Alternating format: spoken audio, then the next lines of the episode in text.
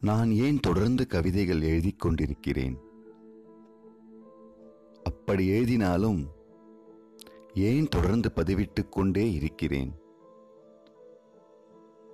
நீங்கள் படிக்கிறீர்களா இல்லையாவென சமிக்ஞைகள் கிடைக்காவிட்டாலும் ஏன் உங்களுக்கு நான் அனுப்பிக்கொண்டே இருக்கிறேன்?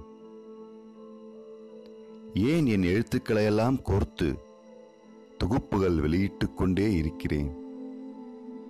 இதற்கான விடைகள் இதுவரை தெரியவில்லை. தெரிந்து கொள்ளவும் முயற்சி செய்யவில்லை.